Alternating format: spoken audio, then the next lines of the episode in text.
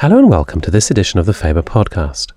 My name is George Miller, and my guest in this program is journalist and broadcaster Jonathan Glancey. Jonathan is The Guardian's architecture and design correspondent. He's also had a fascination since childhood with Nagaland, a remote and, to foreigners, largely inaccessible state tucked into the far northeastern corner of India. Created in nineteen sixty-three, the state is home to some sixteen Tibeto-Burmese tribes, nearly two million people in all, many of whom have been fighting a little reported war for independence, on and off, since the nineteen fifties. When we met, I began by asking Jonathan to sketch in some more detail about Nagaland. Nagaland is the most northeasterly state of modern-day India. Where is it? It's one of seven sister states. These are the states that project out on a long, withered arm from the top northeast corner of India. Many people will know, of course, Calcutta. So you just have to imagine yourself at Calcutta, travelling slightly north, and then the seven sister states with Nagaland at the far, far east stretch out over the top of what's Bangladesh and what becomes underneath Bhutan and then Tibet, and they reach out to China and Burma. So Nagaland is really, in a sense, as close to China and Burma as it is to India. In fact, I'll correct myself, it is indeed right on the borders of China and Burma. And that's a very long way indeed from the great plain cities of India that most people know so well, Delhi, Bombay, Calcutta. And topographically, I think you refer to it as a sort of exotic or a tropical Switzerland in some way. So what, what is, what's the landscape like? Imagine Switzerland or the Austrian Alps, but a lot hotter. Imagine them with rainforest down below around the rivers. But imagine too a tropical version with the, just the same kind of flowers that you will find if you went for a stroll with Heidi and her grandfather in Switzerland. It is an absolutely remarkable experience because these hills, which form part of the very far east of the Himalaya mountain range, uh, have a microclimate that's almost hard to believe, unless you're a Naga, of course, and you're used to it. So you imagine a mix of rainforest, but Swiss mountains up above. Imagine deadly snakes and insects and bugs and even tigers prowling around at one point, leeches that stick to your legs and suck your blood out, a lot of big bugs, including, of course, mosquitoes that won't stop buzzing and biting you. But right up, you climb into hills which are cool and beautiful under vast, great skies that really could be the Alps.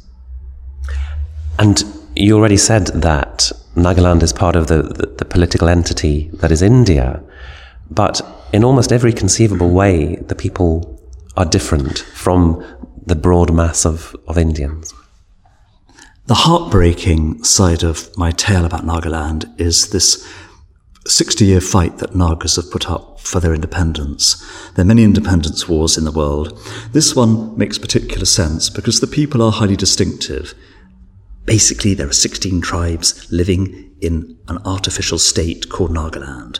An artificial state because Delhi created this in nineteen sixty-three to contain the Nagas and said, you are now citizens of India, when Nagas had never been citizens really of anywhere. During the period of the British Empire, Nagas muddled along with the British one way or another. They were never, of course, British citizens. They were Naga tribespeople. One thing they didn't want to be was Indian citizens.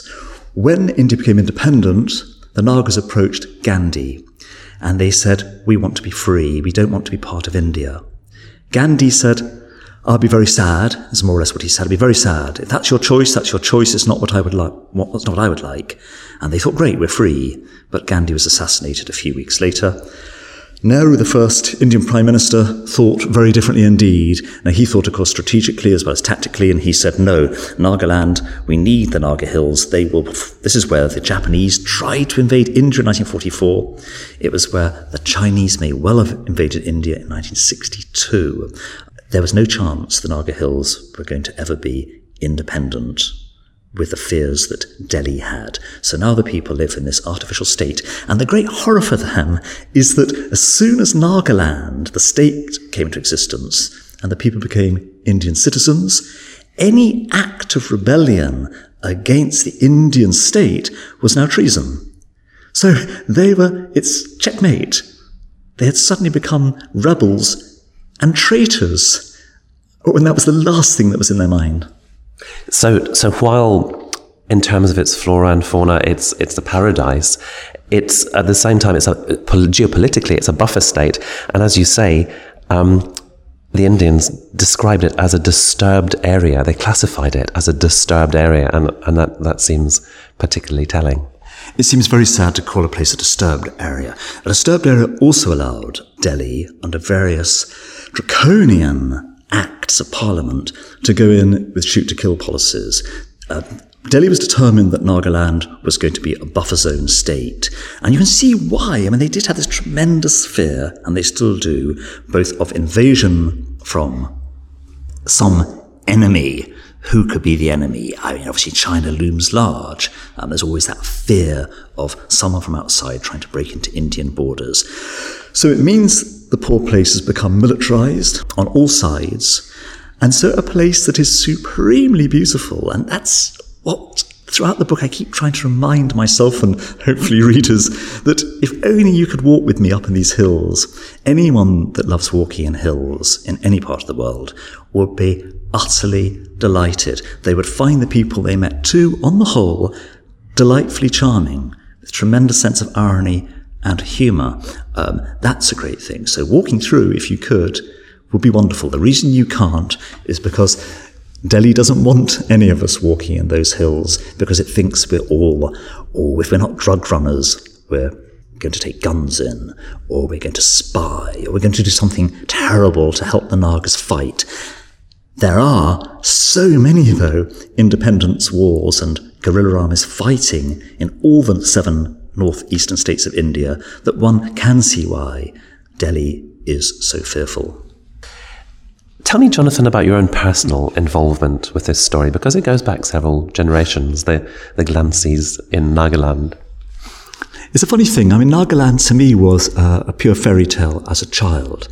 Um, my father and my grandfather were very much sort of um, India hands in that old sense. They loved India and they really cared about it. They were military men. They weren't the sort of people that gloried in war. They didn't talk about war and action and fighting. That certainly wasn't part of my childhood.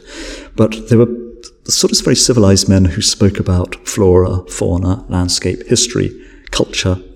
They were fascinated by the tribes people they had met. And I think they were t- very fascinated by the fact that being brought up, educated, trained, and having soldiered in India, that they had found this part of the world that was so different. And that to them, it was a magical place. So to me, learning from them as a boy um, in London, this seemed like, uh, as I say in the book, it was became like a secret garden story for me. And as the secret garden novel, of course, begins in India, that's appropriate. It's It, it was a, also a lost kingdom. And as a child, we all have these stories in our heads. Well, I certainly did, and I'm sure lots of boys and girls brought up in England at the time and before, over the previous hundred years, had the same stories. They're Kipling-esque stories. They're stories of magical places. And this was one of those magical places. And I suppose in the back of my mind, I always meant to go and visit this part of India. By the time I went, I'd already been to India several times, uh, to mainland India. I use the word mainland just as Nagas do, because that's how Nagas see it, and I do too these days. There's a mainland, the big triangle we think of India, from, from the Himalayas down to the bottom of the coast, south of Madras and the Bay of Bengal.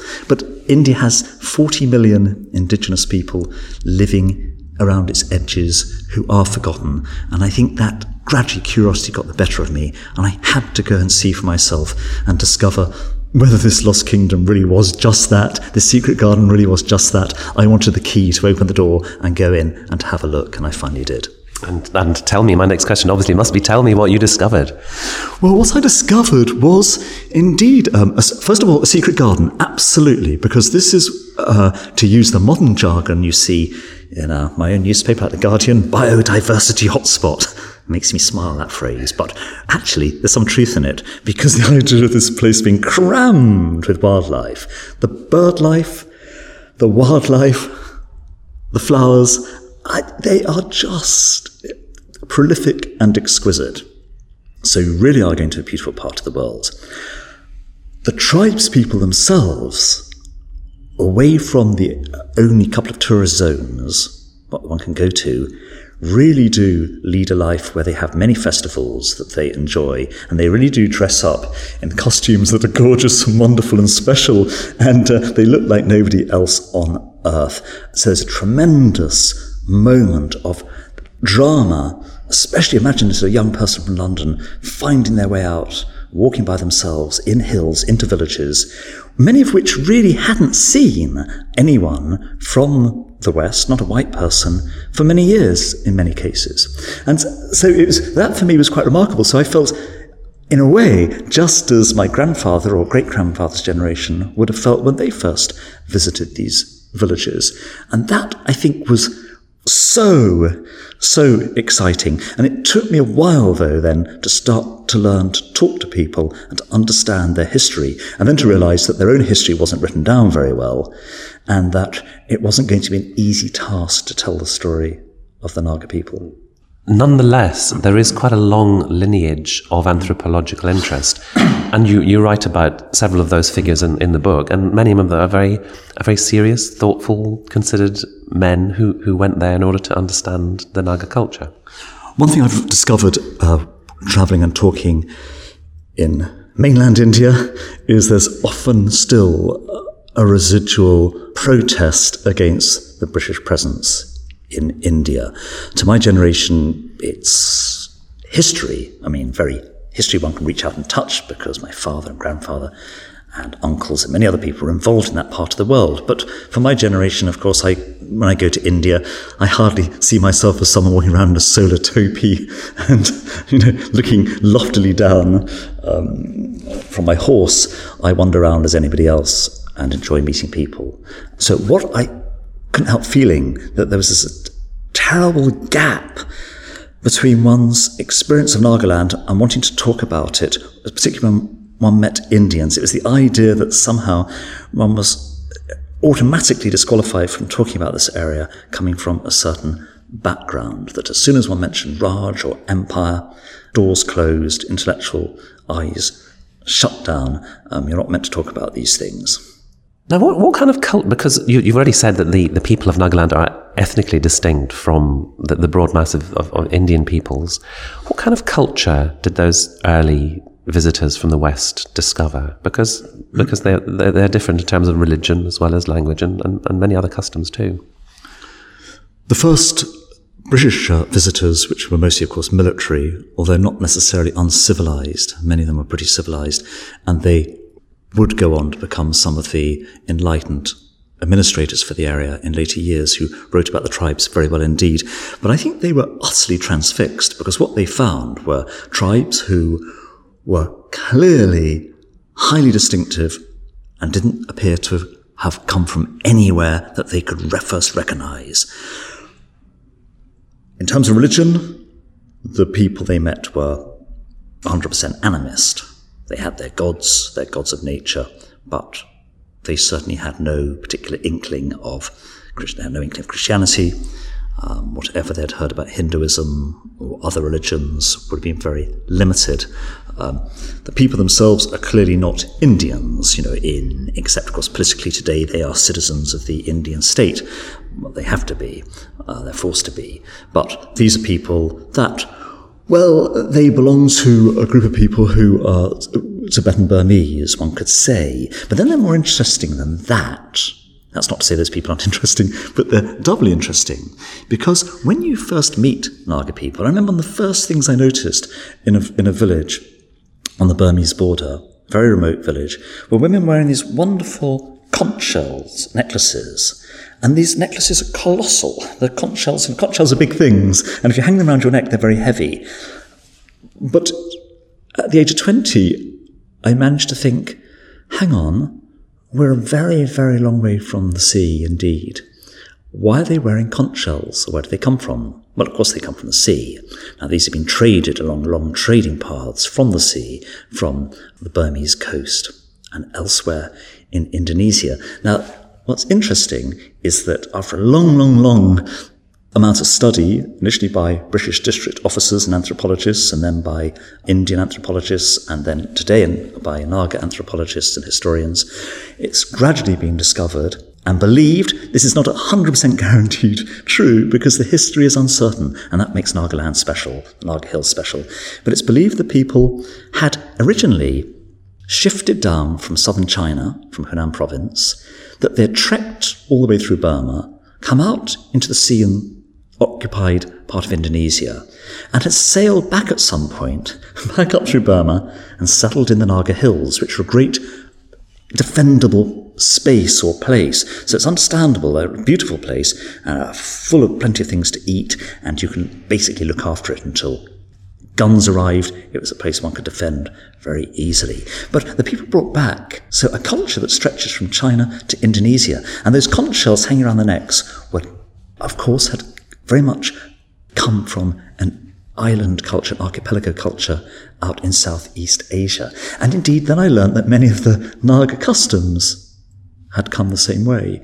So um, headhunting, which is a very controversial part of life in Nagaland and the Naga Hills, which may possibly, some people say, go on. I'm still not sure, I have no proof, um, but it could do. But these come from um, a culture that's a long way from the Himalayas. And so the people have a very, very intriguing, complex history, but it was a history they'd never written down because they didn't have, it wasn't, wasn't a literate culture, no writing until the nineteenth century. And so everything is folklore, hearsay, myth, and legend. And living in quite scattered communities in, in these hills and, and having different linguistic traditions. I was intrigued to, to read that the First World War reached all the way into the Naga Hills and actually played its part in f- beginning to forge some sense of the Naga as a, as a people rather than a, a, a collection of disparate peoples. The Naga tribes were certainly separate from one another in many ways. They used to fight each other, and in a sense they still do, unless they had a common cause or a common enemy. What was intriguing in the First World War, a large number of Naga warriors were taken out to France and Belgium, and they were employed by the Indian Army working in France as messengers, couriers, and even as frontline soldiers. What this did was that members of different tribes were now working together, meeting together, and fighting a common enemy, which happened to be the Germans, but the point is that they were united in some way. When they came back after the First World War, back to the Naga Hills, they suddenly realised they had something truly in common, or they could bond together to fight, or they could bond together with a common cause, or in other words, they could start to become a nation for the first time. That was certainly encouraged by the British in many ways. Um, the British wanted the Nagas to be, you know, to, to look after themselves, and in that sense, they started to, and they became then started to reflect on who they were, and at the same time, really, writing was becoming established, and so you start to get Nagas telling their own stories in ways that we recognise today, in written forms, and developing a sense of nationhood rather than being disparate tribes who happen to share the same hills. So jumping forward several decades, when, when in nineteen sixty-three the Indians created the Naga state, that was not an entirely benign act on their part, was it? India created the Naga state in nineteen sixty-three as a, a form of defence against invasion. Probably the Chinese, that's what they were worried about. The Chinese had, of course, tried to invade India in nineteen sixty-two. There was a great fear of that. And there was also a fear of insurrection, because the Nagas had been fighting very hard against the Indians by that time, solidly for ten years. Um, the number of deaths on both sides was very high amongst the Indian army and amongst the Naga tribes. It was a brutal, bloody, forgotten war. That war, by the way, still goes on in less dramatic Um, terms, and less, thank heavens, fewer, far fewer deaths day to day or year by year. But in the nineteen fifties and into the sixties, the number of deaths was huge. The amount of destruction was vast. That's why India wanted to control it. They were going to stamp out any form of rebellion. They wanted Nagaland as a buffer zone, and they were going determined to make that happen. And that's in the end why they said this is going to be not an area we administer, we're soldiers, it's a state. And today you describe the, the situation, the tensions. I think you say at best they're an uncertain stalemate and at worst they're a powder keg. Tell, tell me, tell me in, in, in what way? The Nagas, whoever they are, want to be independent from India. Now, Nagas, since the Second World War, and certainly since the nineteen sixties, have moved on in many ways, and one has to be careful. A certain number of Nagas have moved on. So today you will find Naga professors of literature in the United States, you will find Naga doctors in Canada, you will find Naga writers in Norway, you will find them winning prizes when they're writing great books and stories and poems. You know, they've moved on, or at least a small percentage. Many Nagas, though, live in very poor conditions indeed. Well, one has to be careful. Poor in conventional terms, but they live in monetary terms. But many of those living stretched along the Burmese border of Nagaland live a very ancient life indeed. They also like that life, and although poor, it is very beautiful. One must always be careful um, not to over-romanticise, but the point is people are still living free and independent lives the way they always did, and they value that. And equally, of course, many people living there would love it if their son and daughter went on to become a doctor in Canada or even in Delhi, perhaps less so in Delhi. So Nagas, yes, Nagas have certainly, they've moved on and they will move on, but whenever you sit and talk for long enough to anyone from the Naga Hills, they bond together in their determination to create an independent land. They call it Nagalim, which is like a sort of greater Nagaland, because Nagas live across national boundaries. They live in Burma, and they live in some of the other seven sister states. So they want a land that's theirs. It's a bit like, um, if you think of, say, for example, the Kurds, who you know, live on top of Iraq and Turkey, and famously have been without their own state pretty much forever, and they dearly would like one. And in fact, if they did have one, perhaps a lot of conflict in that area would stop. Perhaps if the Nagas had their own state, the one they really want, conflict would stop too. And the Nagas are living in a land which is rich in natural resources, not, not least oil. But we know that resources can be a, a curse as well as a blessing, don't we? Oil's a terrible curse for many countries. Uh, it's proved to be around the world, because sadly you, me and others, we want the oil really to run our planes, our trains, our industry, and to lead our luxurious lifestyles. And that's terribly dangerous, especially for very poor countries who don't have control over their oil supply or production. And certainly the state of Nagaland does not have control. Uh, most industry in Nagaland is controlled by big Indian, often government, sometimes government enterprises mixed with private enterprise, and they control and own those, really. So the Nagas don't have the oil in the sense that people in Abu Dhabi do, or they haven't got it to spend on what they want to spend. So oil hasn't made them rich, but oil could be dangerous for them. Let me ask you, Jonathan, finally, just to, to look ahead a few years. I mean, there are obviously positive things on the on the horizon, ways in which Nagaland could develop. It could become a, you know, a, a well-managed eco-tourism destination for... But, I mean, how optimistic do you feel about the future for, for, for the Naga? I can see a Nagalim, this, this new dreamt-of nation-state for the Naga tribes working. It really could, because the place is beautiful, it does have enough uh, natural resources, and today there are enough, of course, educated Nagas to make life work, and they've been learning too about many things. They're not angels, you know, because the, the, they have indulged over many generations in slash and burn agriculture, and that is something they're learning. They've had to learn about, like we have got, had to learn about looking after our farms and looking about looking after our landscapes, and they are doing that. But their trouble is, it's that nightmare location of Nagaland. The strange thing is, is that it's so unknown, Nagaland, and yet it's so important politically. And particularly if you're a politician in Delhi, you're not going to let it go, because one, indeed, there's certain resources there you want, but more importantly, this plays a great fear for Indian politicians. It has been where India has been under this great threat of invasion by the Japanese in nineteen forty-four, by the Chinese in nineteen sixty-two, and I can't see for many generations India letting Nagaland go. Jonathan Glancey. Nagaland, A Journey to India's Forgotten Frontier, is available now in hardback. That's all for this edition of the Faber Podcast, but there are lots more interviews with Faber authors on the website at faber.co.uk forward slash podcast. And if you've enjoyed this interview, do sign up for the monthly Faber Podcast by visiting iTunes and typing Faber in the search box in the podcast category. Until next time, thank you very much for listening, and goodbye.